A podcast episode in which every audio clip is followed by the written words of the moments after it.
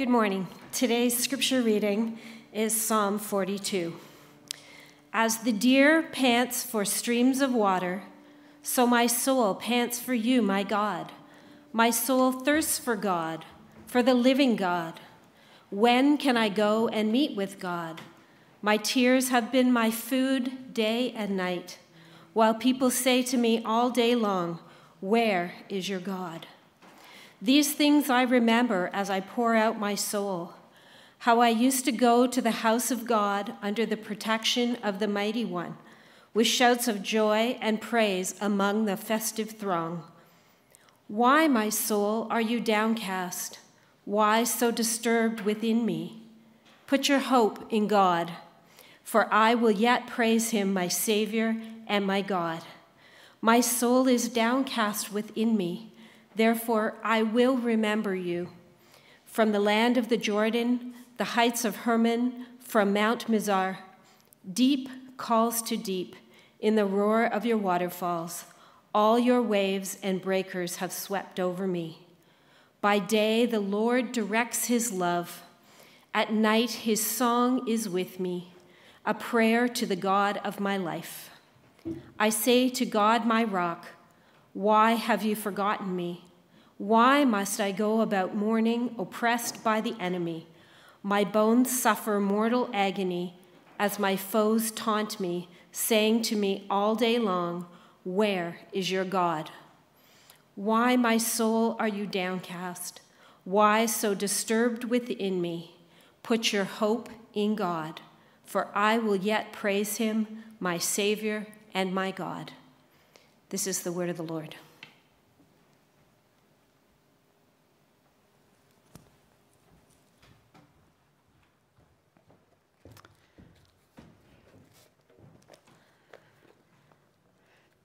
Good morning, everyone.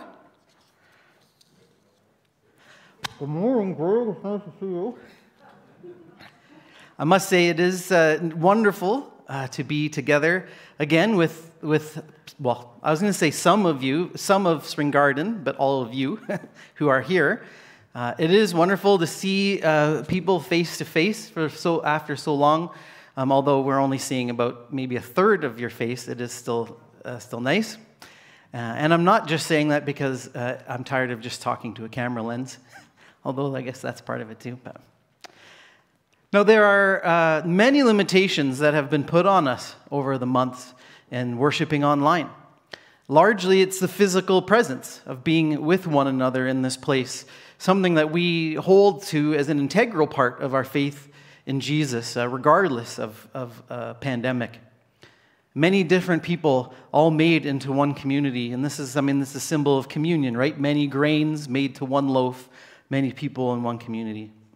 And many, if not most of our community, uh, have to remain under those limitations and stay at home uh, because of their own safety, the peace of mind uh, choices that they um, are, are, are feeling they need to make.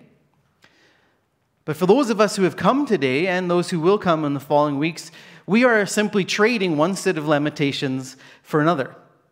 In our homes, we had the loss of being together, but to come together, we've traded that for some new losses. You can't sing aloud.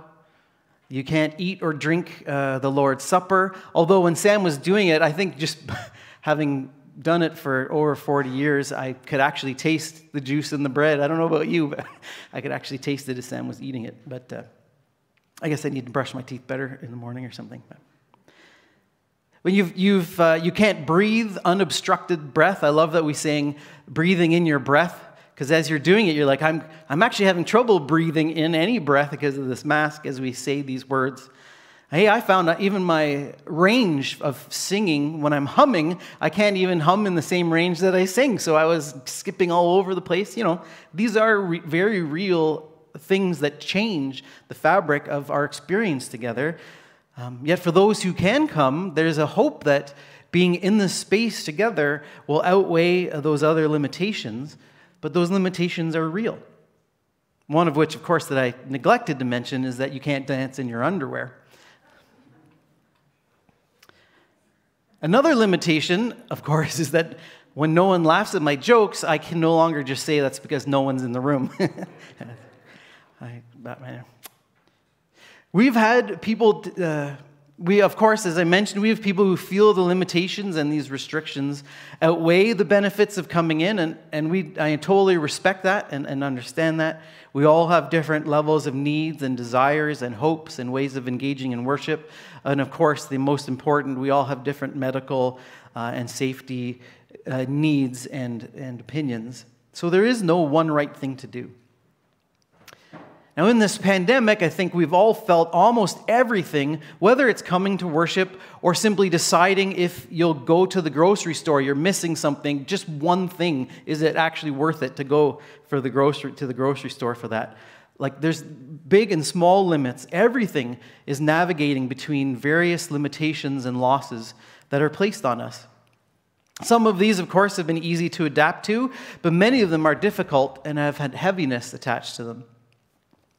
Last night is a great example. Kids, how was Halloween for you? Did you survive it? Did you have some good times? Hopefully. I know for my family, we don't celebrate the darkness, we don't celebrate the morbid stuff, but Halloween is a time to celebrate friends, to celebrate neighbors and cousins, to celebrate creativity, playful imagination, and of course, to celebrate refined, refined sugar. This year, of course, we as a family, and I think you know, all over the city, uh, we grieved this loss of so many parts of what makes Halloween fun. But yet, we did our best to find other creative ways to enjoy the day. But even with creativity, we still have losses uh, that are hard to accept. Um, and for the most part, that you know, affects the younger among us greatly.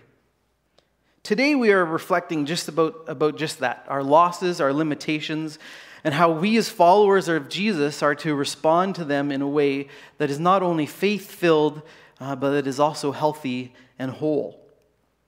In life, we experience all kinds of losses, whether it's the death of a loved one, or we lose our job, or we lose a friend, a relationship, or our health breaks down, something happens that causes us to lose someone we if we someone we want to be respected by someone and we've and something's happened, we've lost their respect or the respect of others. Or we have to miss an important event. I know something that's our family has grieved a lot is all of the events that we've missed. Dinners together as, as families and friends. These events, missing them has weighed heavily. And the list goes on and on. I'm sure if any of us were to pause, it wouldn't take very long to think of a loss in your life that kind of still causes feelings of sadness, of emptiness, heaviness, or loneliness that rise up within us. Our personal limitations are also uh, forms of loss that are hard for us to many to accept. Whether they're limitations because of your physical realities, perhaps due to an injury or age or health or genetics, that can manifest then in a loss of everything from a participation in sports to moving freely without pain. Could be intellectual limitations because of IQ or neurological difference, which can manifest in things like a loss of school or career opportunities, or that just make things hard. We all move through life with these different experiences of loss and limitations, and this is true whether we believe in God or not. However, while we do go through loss and limitation like everyone, I do believe that our relationship with Jesus, with a God who entered our very experience of loss, can reframe and redeem our losses and our limitations. I think the Bible teaches us a fair amount about how and who we are to be while we are experiencing loss. And it, uh, it, go, begins with grief, with mourning. The psalm that Anne read to us is a song of loss. Whatever has been happening to, this, to the author has been extremely hard. And so the psalmists have been crying a vast amount of tears day and night they are mourning the loss of being able to go and worship God in a safe place. They are mourning the loss of respect of people around them as they accuse them and attack them. people around them are seeing their despair and they're saying, Where is your God? Why isn't God helping you? And so they mourn the loss of feeling like God is there for them and the loss of feeling like those around them can see the goodness of God. They are in deep agony as their bones ache, so mourning some of they're mourning some form of physical pain or limitation. And in this prayer, in the midst of their mourning, the psalmist keeps reminding themselves of what God has done in the past. Grieving and weeping while at the same time tenaciously holding on to the memory of the goodness of God in the past as a place to find hope for the goodness of God in the presence, in the present and the future. My soul, my soul, why are you downcast? Why so disturbed within me? Put your hope in God, for I will yet praise him, my Savior and my God. Now, I don't think the psalmist is saying, I will praise him, is kind of a simple, yeah, it's all good, it'll all be fine, and I'm going to praise him. I think this is more like a strained, desperate attempt to hold on for dear life. Put your hope in God. I will praise him. I will. I will. There is a trust of God's goodness and faithfulness, but it is not an ignorant or naive trust saying, oh, it's all fine. God will manipulate everything for my good, that kind of trust. But a healthy willingness to grieve, to weep, to wail in the midst of loss and suffering kind of trust. And of course, this psalm was not just one person's mournful prayer of desperate trust, it was a song that an entire nation would sing as part of their worship.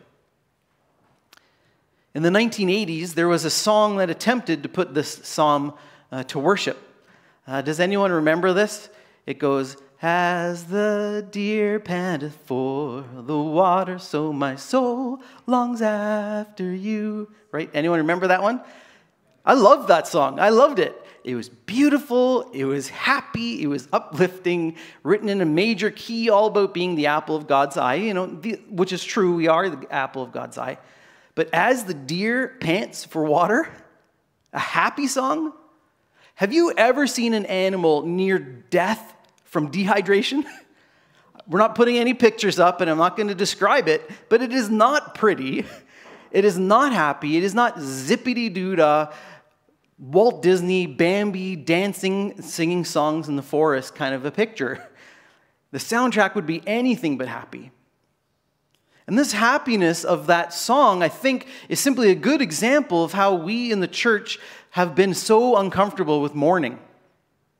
That we have to, if we're gonna, we think, oh, this is a good psalm, we should sing this together. We take one of the saddest songs in the Bible, one of the strongest pictures of desperation, and we can only sing it if we put on a happy face. Now, again, I, I, mean, I love the song, but I think it simply highlights that there are temptations in our Christianity to want to put a, a shallow face that is always happy.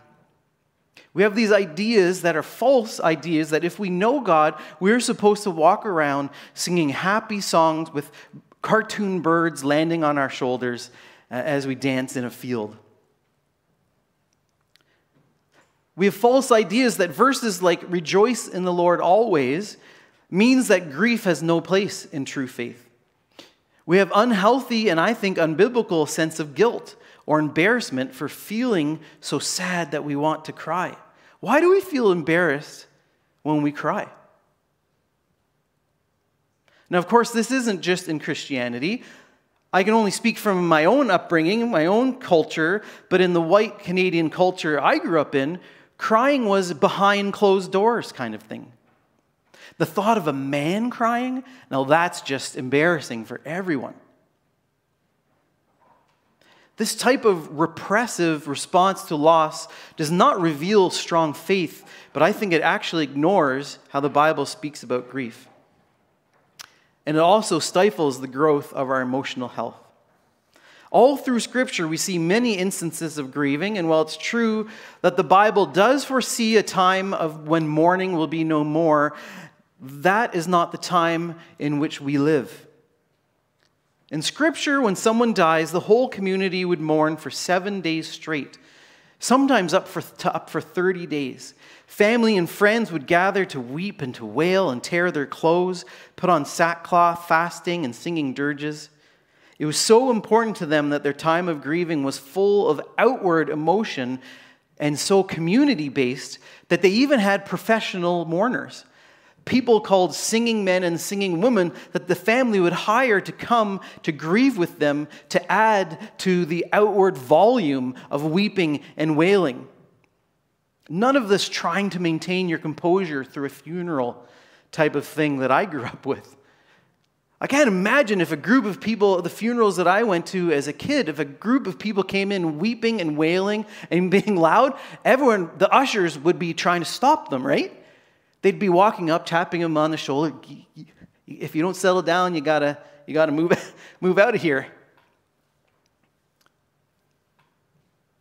In the New Testament, sorry, long before psychology taught us that our mental and our emotional well being is dependent and it is important for us to grieve well, cultures like the Israelites knew that there needed to be this kind of mourning, that there needed to be several periods of mourning to help people to come through their grief. In the New Testament, one of the authors, a follower of Jesus named Paul, he writes that we are to rejoice with those who rejoice. And this, I think, is where we tend to, we've held on to that one, is evangelical Christianity. But the next line is to mourn with those who mourn, to weep with those who weep. Jesus himself, of course, said in Matthew 5 Blessed are those who mourn, for they will be comforted. And even if there was no other mention of grieving in the Bible, even if none of that was there, it is enough to know that Jesus, the one who could raise people from the dead, he himself grieved and mourned. The Bible tells us two stories of Jesus weeping. One is when he looks over the city of Jerusalem and he has an awareness of what suffering was going to come upon it, what bad was coming, and he wept. The second is when his friend Lazarus died. John 11, uh, 32. When Mary, so Mary is the brother of Lazarus who had died, and Jesus' friend. When Mary reached the place where Jesus was and saw him, she fell at his feet. Lord, if you had been here, my brother would not have died. When Jesus saw her weeping, and the Jews who had come along with her were also weeping, that's family and these, this crowd of paid mourners, he was deeply moved when he saw them. He was moved in spirit and troubled. Where have you laid him? He asked. Come and see, Lord, they replied. And Jesus wept. As I found out this week, that is the favorite uh, Bible verse when you have to pick a verse to memorize, apparently in grade five, right? That's the verse to pick. Jesus wept, nice and short. Jesus sees his friends and he sees the crowd weeping. And because of the death of his friend, he was moved to tears. Now, this isn't a light dab at the corner of your eyes kind of tears. This weeping and mourning is to wail, is to cry freely and profusely. I like that word, profusely. I think when I always read that verse, Jesus wept, I'd kind of pictured him attending to a funeral like I had, you know, standing solemnly in a suit and tie, single tear crawling down his cheek, but, you know, uh, Kleenex close by to dab it. But Jesus didn't get a piece of dust in his eye. He was crying profusely. Does picturing Jesus, your Lord and Savior who can raise people from the dead, crying profusely change your image of me? I know it does for me. Change your image of me. change your image of Him? I know it does for me. Does it make you uncomfortable? If so, you are probably emotionally stunted like I am. But that's okay. There's hope for us. For one, picturing Jesus crying profusely gives those of us who are uncomfortable with expressing our grief outwardly, it gives us permission to open up to it. It is important that we give ourselves permission to grieve and to grieve outwardly But I think it's also important for us to give one another permission to do so as well. Does anyone remember the old, there's an old TV show, kids show called Free to Be You and Me? And it has this song that goes, It's all right to cry. Crying takes the sad out of you. Anyone? No? Okay. I know my wife does, so I got one person. It's all right to cry. It may make you feel better. You should check, YouTube it. It's a good one. Especially the, anyway, I won't YouTube it. Grieve your losses. Don't pretend they didn't leave a hole in your heart or stuff down your emotions. This isn't biblical faith that, to pretend like we don't hurt. I think many of us feel like if we allow ourselves to grieve, the grief will take over us in, a, in, a, in an unhealthy way. However, when we do give ourselves permission to grieve, the opposite happens. The pain and the loss loses its control over us, and grief actually helps us to not let our loss become an obsession or a focal point. Grief helps our loss not to take over us, but it gives it its due space to find healing. In the book Emotionally Spirituality, Peter Scazzero writes Turning toward our pain is counterintuitive. But in fact, the heart of Christianity is that way to life is through death. The pathway to resurrection is through crucifixion. A theologian and psychotherapist, so someone who tries to bring faith and uh, the science of the brain together, James Olthuis, he writes this in his book, The Beautiful Risk. The exercise of mourning is an act of courage rather than a ritual of defeat a mark of strength and not a sign of weakness. In mourning, we reclaim rather than surrender our power of agency.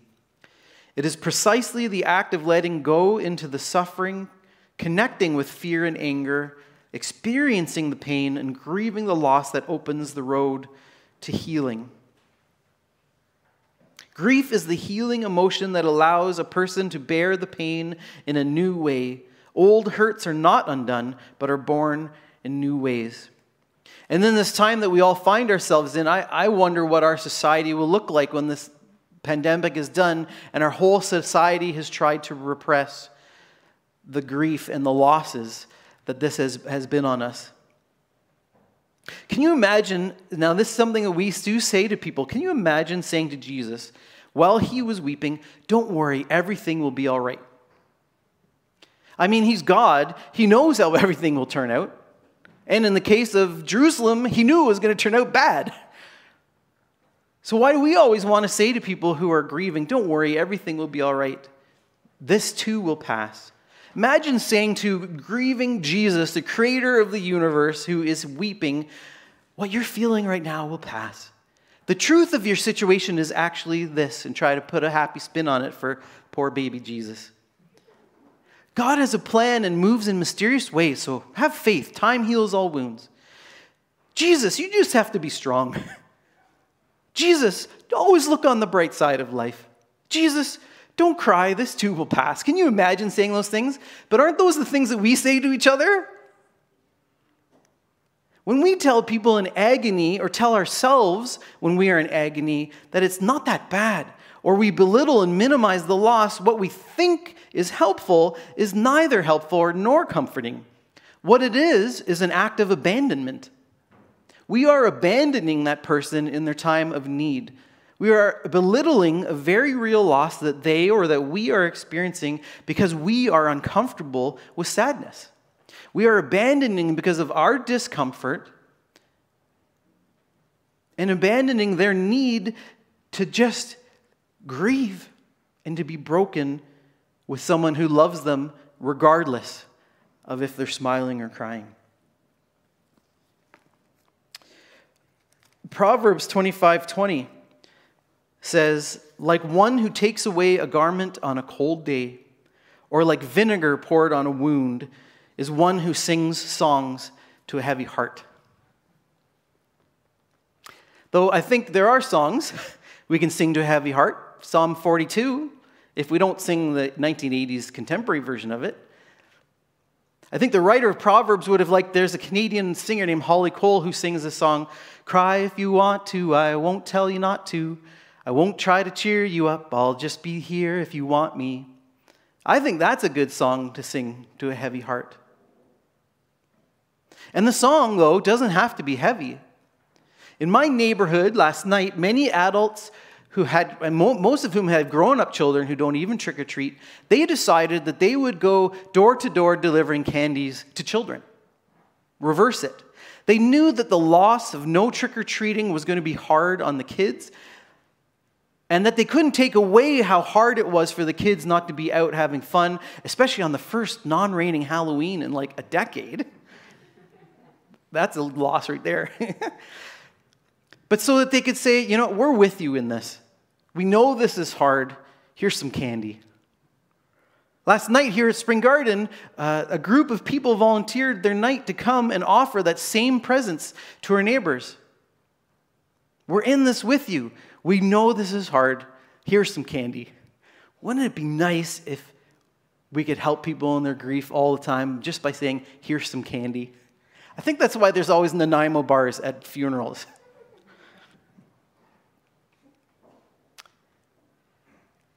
We know this is important for something as for adults for something as small as Halloween. So it's funny that as adults we have a hard time with deeper grief.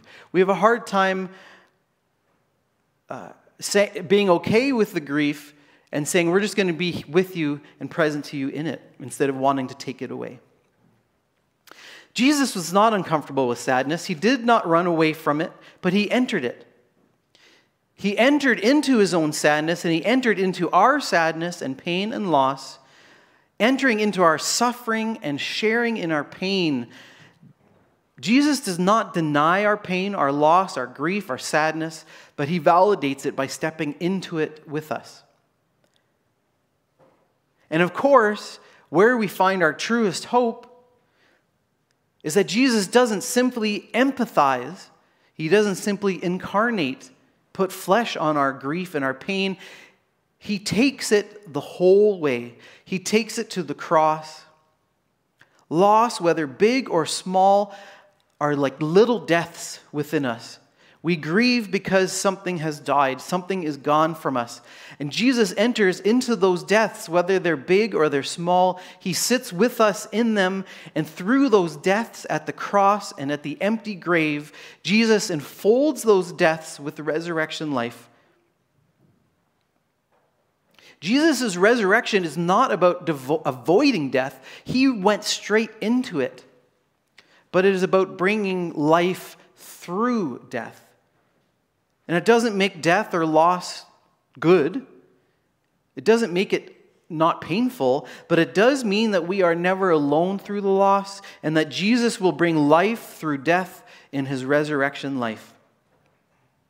And it is here in the hope of Jesus being the resurrection and the life through our experiences of loss and dying that we can say with the psalmist, By the day the Lord directs his love and at night his song is with me, a prayer to the God of my life. Our call as followers of Jesus is not to ignore or to minimize loss, but to grieve with those who grieve, to weep with those who weep, and to bless those who mourn. Simply being present, letting others know they are not alone, and reminding them that Jesus is there weeping with them.